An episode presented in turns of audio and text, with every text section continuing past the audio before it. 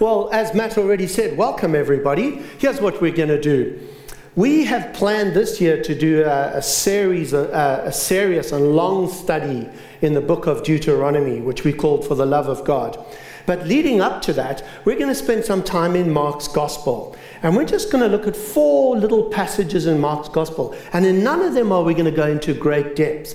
In particular, we're just going to look at one or two topics uh, just to get our juices going for 2018. And so the passage in front of you, we're not going to do all of it, but we're going to pick out one or two of the main ideas. So let me pray again, and then we're going to jump into Mark chapter 1. Let's pray. Father, please help us this morning. We come before you expecting you to do all the hard work of lifting our hearts of invigorating our minds, of turning us to yourself. Please, O oh God, once again, as you did last year, this year, be gracious and kind to us. For we ask it in your Son's name, Jesus Christ. Amen. Mark chapter 1. Now, here's a question I love to ask. Have a look at this picture in front of you. There it is, uh, a brilliant drawing um, as you can see. And here's the question I love to ask What will it take to satisfy your soul? I don't know what kind of holiday you had. I had a super holiday. I'm a little bit jet lagged, to be honest. I had such a good holiday. What is it that will satisfy your soul? Did you find it on holiday? Did you find that thing that will keep you completely and com- uh, totally satisfied? The reason I've got a picture up there for you is I think there's a big difference between people and animals. And the reason I do this is just to show how differently we're wired. So, what will it take to satisfy an animal? There, that is a dog, in case you couldn't see. What will it take to satisfy a dog? Food, water, shelter. We've got a dog, it takes a bit more than that. He needs a pair of socks and some underpants because he eats those regularly. Uh, apparently, I don't know why. What will it take to satisfy an animal? I, I think it's physical. No matter how you weigh it up, if a dog has got food, water, shelter, underpants, bit of affection, run on the beach, they're satisfied.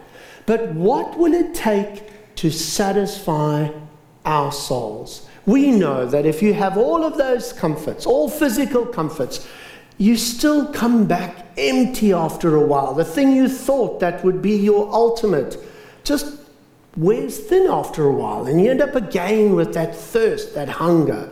What will it take to satisfy the human soul? And I've got a suggestion for you, and it's the next slide. Look at this picture here. More than physical things, for the human being, I think there are two things that it will take to truly satisfy our souls. The first is truth. We need food, and that's why I put it in brackets there food for the mind. It's all very well to fill our tummies, but we know that after you've eaten all, soon you'll be hungry again. We need truth, food for the mind. Human beings need to find something that they can believe in. No one is content in believing a lie. No one wants to live for something they know is not true. We need to find truth. But we also need to find beauty. Something that is not just true, but it grabs our hearts. It's something that moves us, something that we look at and find incredibly beautiful. I've called it food for the heart.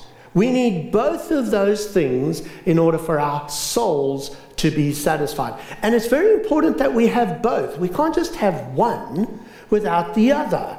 I'm thinking, what could be beautiful but not true? Let's think. Drugs. Drugs is a great, I take it that when you're high on certain drugs, it must be an incredibly beautiful experience. Otherwise, why would people keep doing it? I, I take it it must be beautiful. But it's not true. And because it's not true, it ends up destroying you. It's beauty without, or, or sex. I guess sex without, you know, love could be a very beautiful thing, I suppose. But because it's not true, it never lasts. It always ends up empty. It's the same with truth without beauty, which is what religion is. Religion is truth, things that we believe dogmatically, but they're not beautiful. We don't find them grabbing our hearts. And very soon we become angry. And, and I've seen it time and time again children who grow up in uh, fundamentalist, conservative, religious households always grow up angry. They always end up, they think it's true. But it makes God just grumpy and they end up angry because it hasn't got the beauty. What I'm trying to show is we need both of those things. If your soul is going to be at rest and satisfied, then what we need is both truth and beauty. And they need to come together at the same time. And here's my point if we could find something that is both true and beautiful, wouldn't that be good news? Don't you think that would be incredibly good news? If someone could come to you and say, Hey, I found this. It's true and it's beautiful. It's food for your mind. It'll satisfy. I think that would be incredibly good news. Jesus Christ is good news. Look at that first line there in Mark chapter 1, verse 1. The beginning of the good news, because that's what the word gospel is, the beginning of the good news of Jesus Christ, the Son of God. By the way, I just noticed there's, if you have any questions, you can text them through. There's the number there for you. Jesus is God's promised ruler. Look with me what it says the beginning of the good news about Jesus. So we're talking about a person. We're not talking philosophy here. We're not talking high fancy ideas. We're talking about a person, Jesus, a human person, Jesus. But look who he is. The good news of Jesus Christ. Christ is a English word which translates the Greek word Christos, which translates the Hebrew word Messiah. And when you finish with all those translations, it just means ruler. Jesus is the ruler, the king. Look what he's called the Son of God. The Son of God is a title.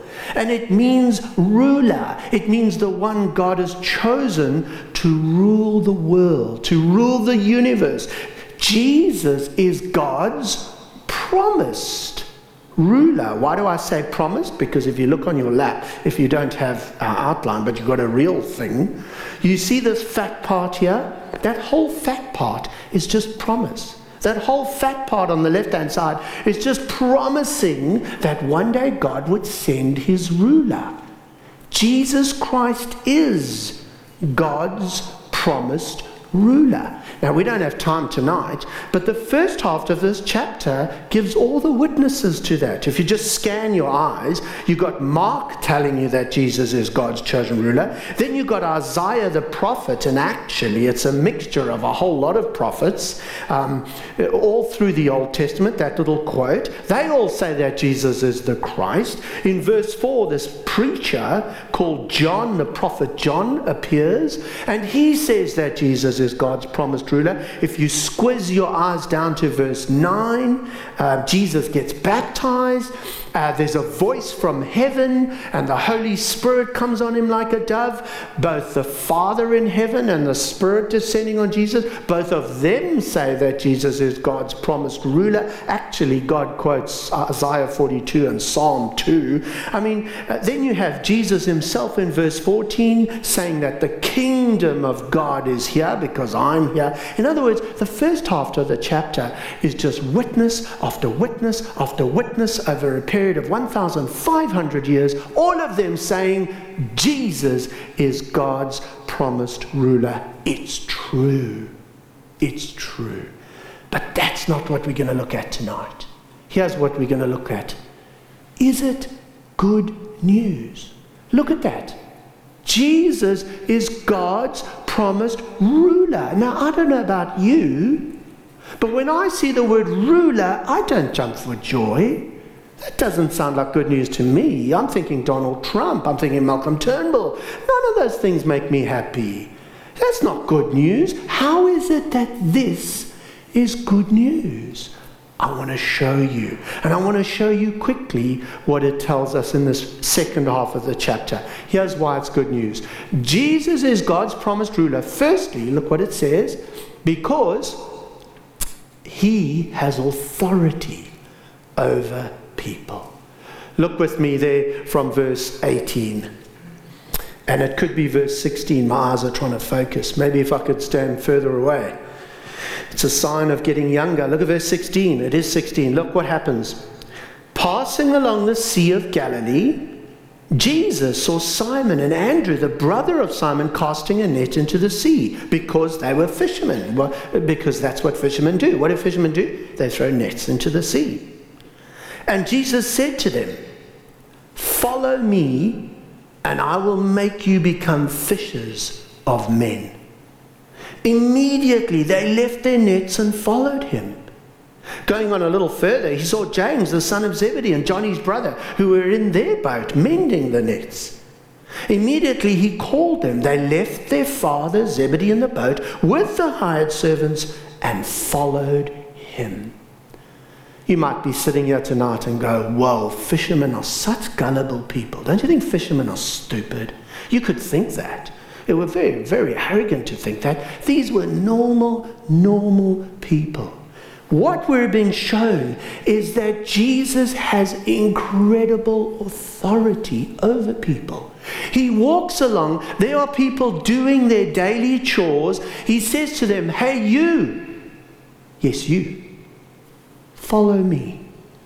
And they drop everything. Look, they leave their nets behind, they leave dad behind in the boat with the servants, they leave everything. That's their livelihood. Don't think you can go and buy boats and fishing net up the road. These were poor people. This is all they had. They leave everything behind and they follow him like that. Is it because they're gullible?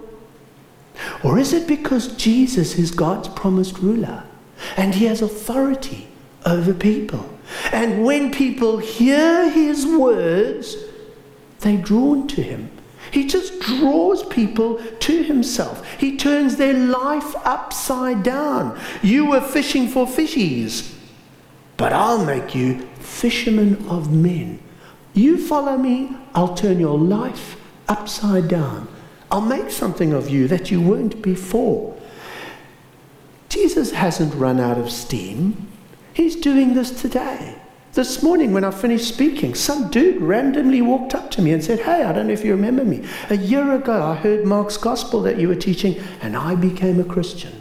Some dude, I became a Christian. It happens all over the world. It's here tonight. Some of you here will bear witness. You heard Jesus' words, and his words gripped your heart and just drew you to him, kicking and screaming, and your whole family thinks you're nuts. But you know that he has authority and he's called you to himself. Jesus has authority over people. But secondly, look what else. Jesus has authority in his teaching. Look what happens with me, verse 21. They went into Capernaum. Immediately on the Sabbath day, he entered the synagogue and was teaching. And they were astonished at his teaching, for he taught them as one who had authority, uh, not as the scribes. Jesus has authority in his teaching. And there's an incredible sentence there. He taught them not as the scribes. You know, what does every human teacher have in common? The answer is they give reported speech. They tell you what they think God said. Moses got it right. Moses told, he, Moses went up in front of all the people. He never said, These are my ideas. Guys, guys, I've come up with 10 laws, 10 things I thought of last night. I think they're brilliant. No, he said, This is what God says. Isaiah, Jeremiah, Habakkuk, all of them, this is what God says. Even the prophet of Islam, Muhammad, he, he, doesn't say these are my ideas. He says, I am reciting to you what Gabriel in the cave told me, God told him to tell me. I'm doing it tonight. I'm just like a scribe. I'm just telling you what it says. None of that is like Jesus. He's unique. because Jesus doesn't teach reported speech. He doesn't tell us what he thinks God says. Jesus speaks with his own authority because he is God. Think of the Sermon on the Mount. Jesus says to them, You've heard it said, it's in the Bible, thou shalt not commit adultery. But I say to you, if you look at authority, he just speaks on his own account because he is the one whom God has promised and chosen as ruler. He has authority in his teaching, unlike every other human being. That's why Christianity is so true. We don't trust men. I mean, do you trust people? We trust the one who came from God and is God and speaks on his own authority. But not only that, Look at number three. He has authority over people, he has authority in his teaching. Jesus has authority in the spiritual realm. Look what happens. Verse 23. And immediately there was in the synagogue a man with an unclean spirit. Unclean spirits aren't in the pub, they may be. Very often they're in the church in the gathering of God's people. Jesus said it. Not everyone who gathers belongs to him. Of course not. It's a mixture. Here is the church, the synagogue, the gathering of God's people. And right in the middle is a uh, man with an unclean spirit. And he cried out, verse 24, What have you to do with us, Jesus of Nazareth? Have you come to destroy us? I know who you are, the Holy One of God. But Jesus rebuked him, saying, be silent. Come out of him. And the unclean spirit, convulsing him and crying out with a loud voice, came out of him. And they were amazed, so that they questioned among themselves, saying, What is this? A new teaching with authority? He commands even the unclean spirits, they obey him. And at once his fame spread everywhere throughout all the surrounding region of Galilee. What does Jesus demonstrate? Through his words He's got incredible authority, complete mastery in the spiritual realm. There sits a guy listening to the law, to religion, Sabbath after Sabbath. How long do you think this guy sat in church for? I don't know. But he sat there for a long time and he heard sermon after sermon be good, be good, be a good boy. Don't be bad, be good. Don't be naughty, be good. That's all he heard. And it had no impact on him. In walks Jesus. He teaches the gospel, the good news, and immediately, boom, there's a confrontation. And what does Jesus do? With his words, he drives out evil. That's why at our church we run deliverance ministries. Did you know that? It happens at 9:30 every Sunday morning and at 5 o'clock every Sunday evening. It's a deliverance ministry. Because as you preach and teach the gospel, evil is driven out. Spirits give way to Jesus because he is the one who has absolute authority. There's no magic. You don't need any magic. You just need to teach the gospel. That's deliverance ministry. And Jesus drives out evil spirits. He has authority over the spiritual realm. And finally, look at this, number four. Jesus has authority also in the physical realm. Look what happens in verse 29. Immediately he left the synagogue, he entered the house of Simon and Andrew with James and John. Now, Simon's mother in law uh, lay evil with a. F- uh, lay see, I see the word mother in law and I think evil. I'm, I'm going to stop that. Verse 30 Now Simon's mother in law lay ill with a fever. And immediately they told him about her. And he came, he took her by the hand, he lifted her up. The fever left her, and she began to serve them. What does Jesus demonstrate? Authority in the physical realm.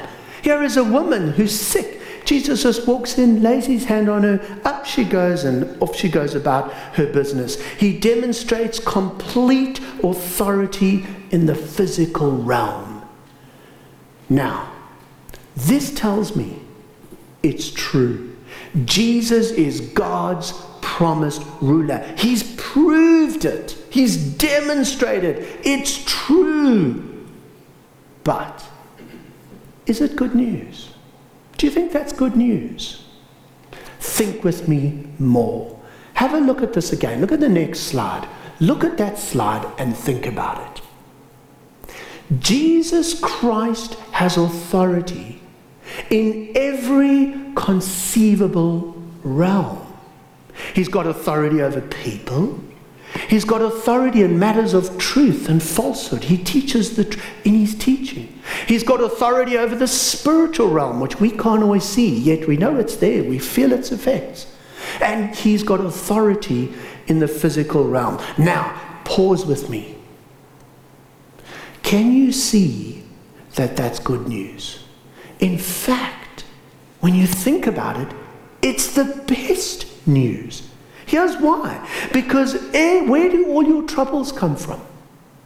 Where does all your pain come from? Where does all your hurt come? It comes from one of those realms. That's all there is. Think about it. Think about people. How much evil and hurt do people do? I, I'd be, I'm a geek and disguised, I know. But I'm, I, my holiday, if I wasn't surfing or kite surfing, I was reading history because that's my favorite thing. I read book after book. And I tell you, after a while, you know, it's, it's worse than MA 15. It, you know, you read the history of people, it is brutality, it is endless brutality. I've just finished a book on the biography of Jerusalem. It's hideous what people do to people. It's, it's, I could tell you stories. It's extraordinary. Have you been hurt by people? I'm sure you have. None of you are sitting here saying, My, the worst hurt that's ever happened to me in my life is a dog. You will never believe what this dog did to me. No, no, it's people that hurt you. And it's not just people, it's you as well. You know that you're the cause of your worst troubles. You know the things that disappoint you the most are not the environment. It's you. You're your own worst enemy. Well, I am. I know that's true about me. Now listen to the good news. Jesus has authority over people. It's such fantastic news.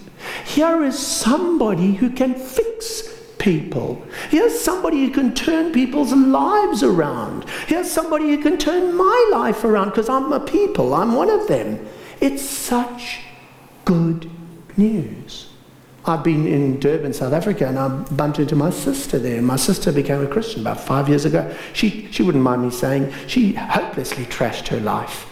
Um, and you know the change. Every time I go back, it's, it's jaw dropping. She's not seeing a psychologist, she's not seeing a psychiatrist. I'm not against those things. But Jesus has completely turned her around. It's, it's amazing. Think about teaching. Look at he's got authority in his teaching. Aren't, aren't you tired of the spin? Isn't it horrible living under a lie?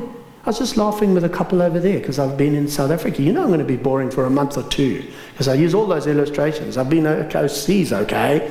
You know, I went to this shanty town where I got a Zulu friend of a friend who I used to train who preaches the gospel there. Do you know this dude drove up into this shanty town, I kid you not, with his limo. He jumped out, he had a tent, Thousands of people came, these poor, poor people. He stood up in front of them all and he said, It's time for breakthrough. They love that word, breakthrough. It's such a spin word. It's time for a new breakthrough. God wants to bless you. And He's told me He wants to see the authenticity of your faith. So He wants you to give your cell phones. That's what they call mobile phones and so.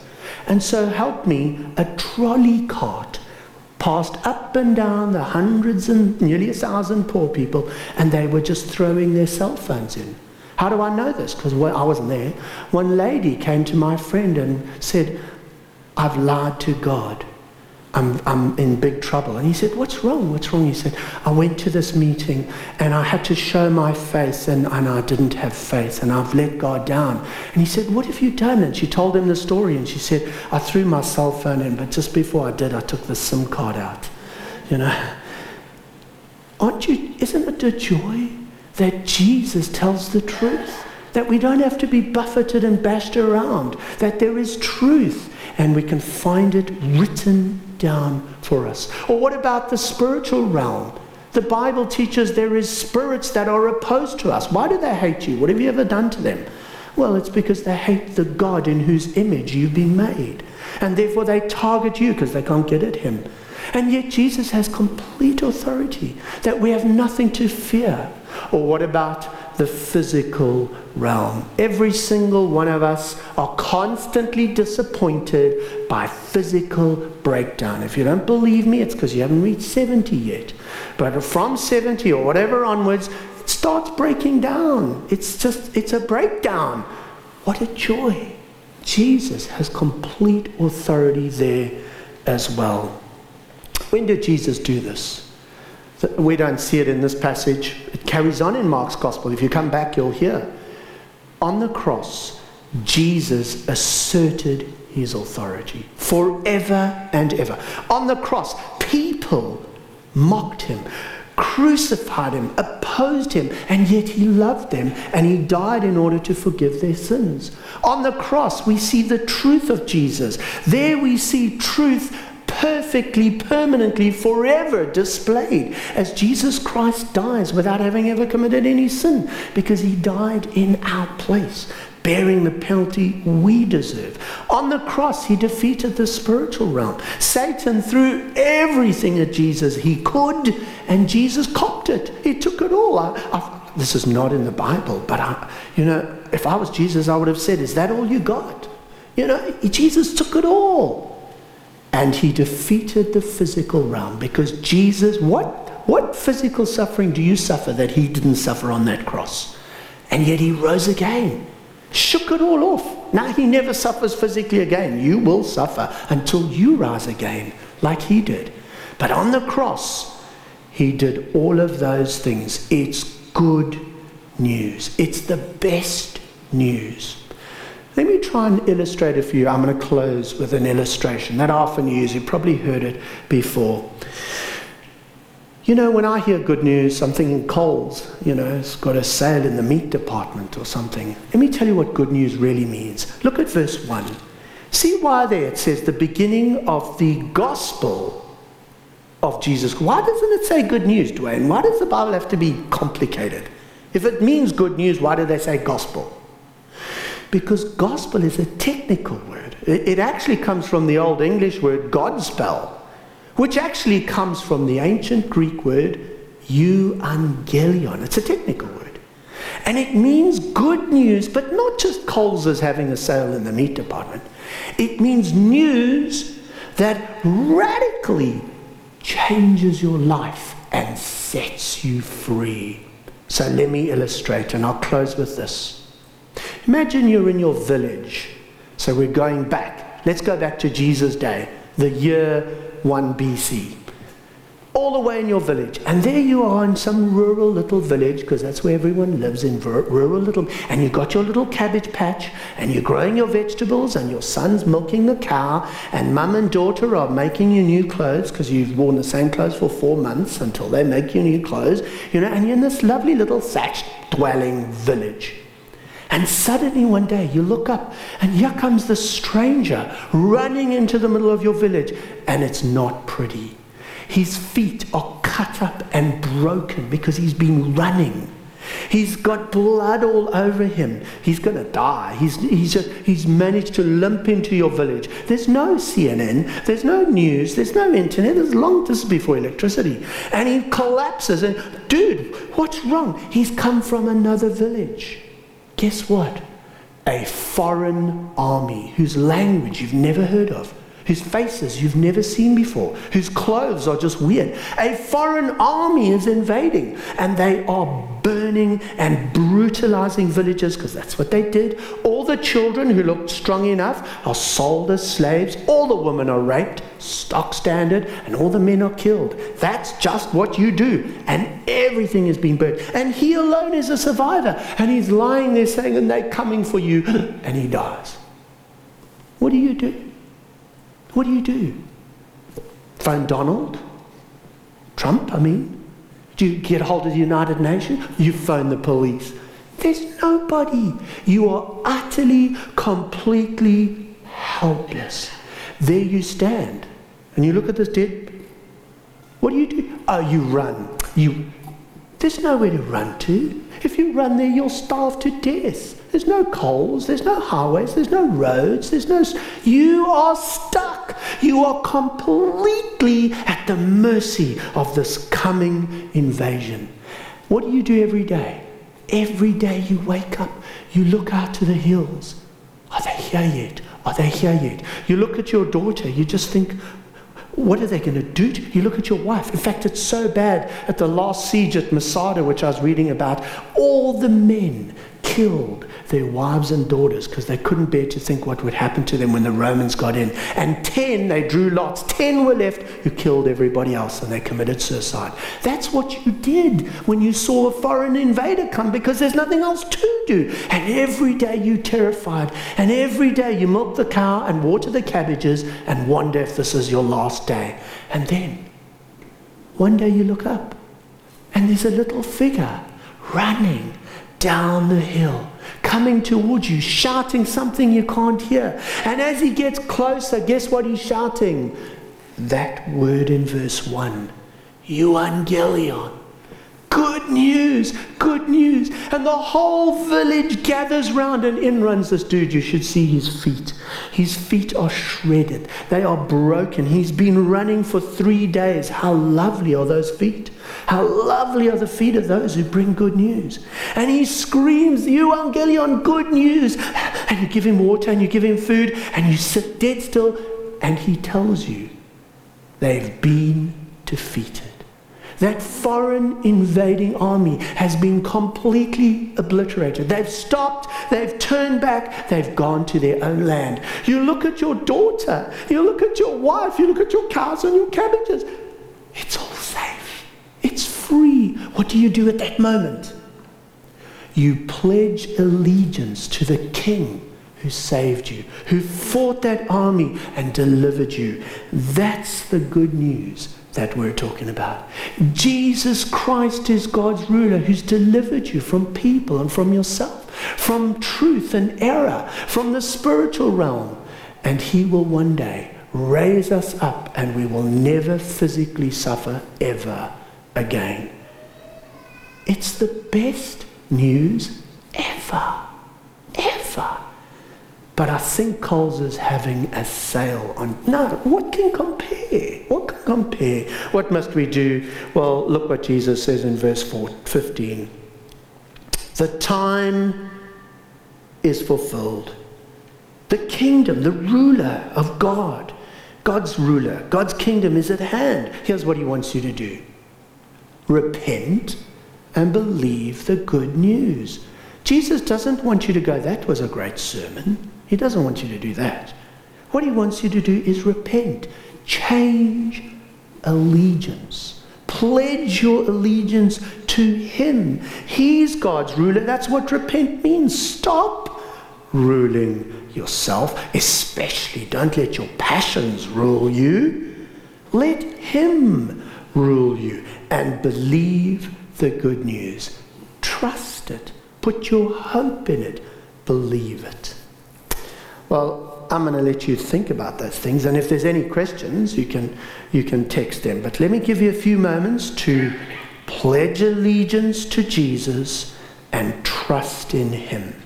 I'll give you a few seconds to do that.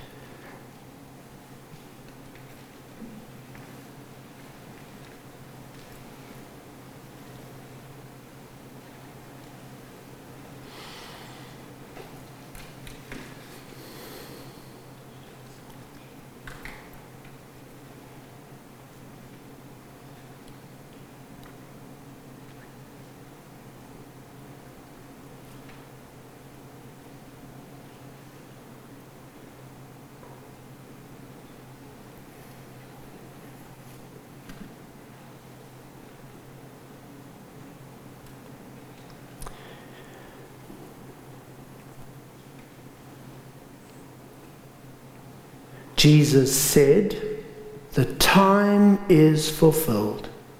The kingdom of God is here. Repent and believe in the gospel.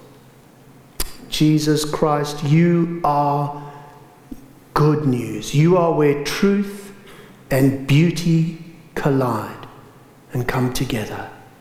Please, will you help us to turn from false news from fake news to the good news. Help us to trust you and believe in you. Please call us to be yours. Amen.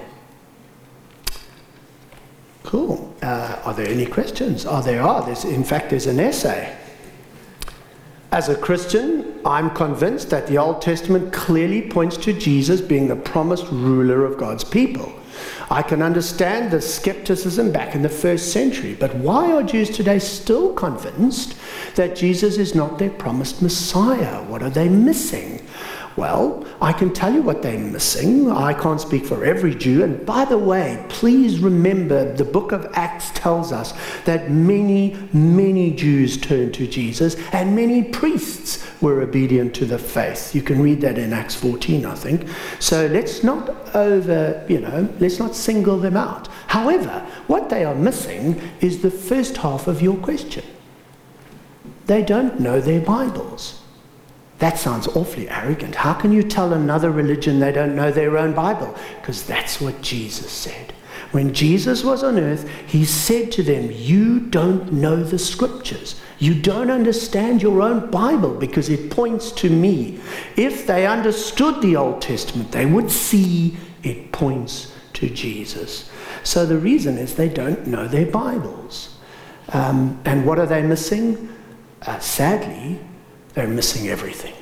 Do you know, and I, I, it's long since I read this, the nation, the nationality with the highest rate of atheism in the world are the Jewish people. Did you know that? Now, I don't know if that's true, but I read it somewhere. Take it or leave it. Here's why. Because if I was a Jew and I didn't believe in Jesus, I'd be an atheist. Look at all the promises God's made. He hasn't kept one of them. What kind of God is that? It's only in Jesus that every promise God ever made has come true. So, great question.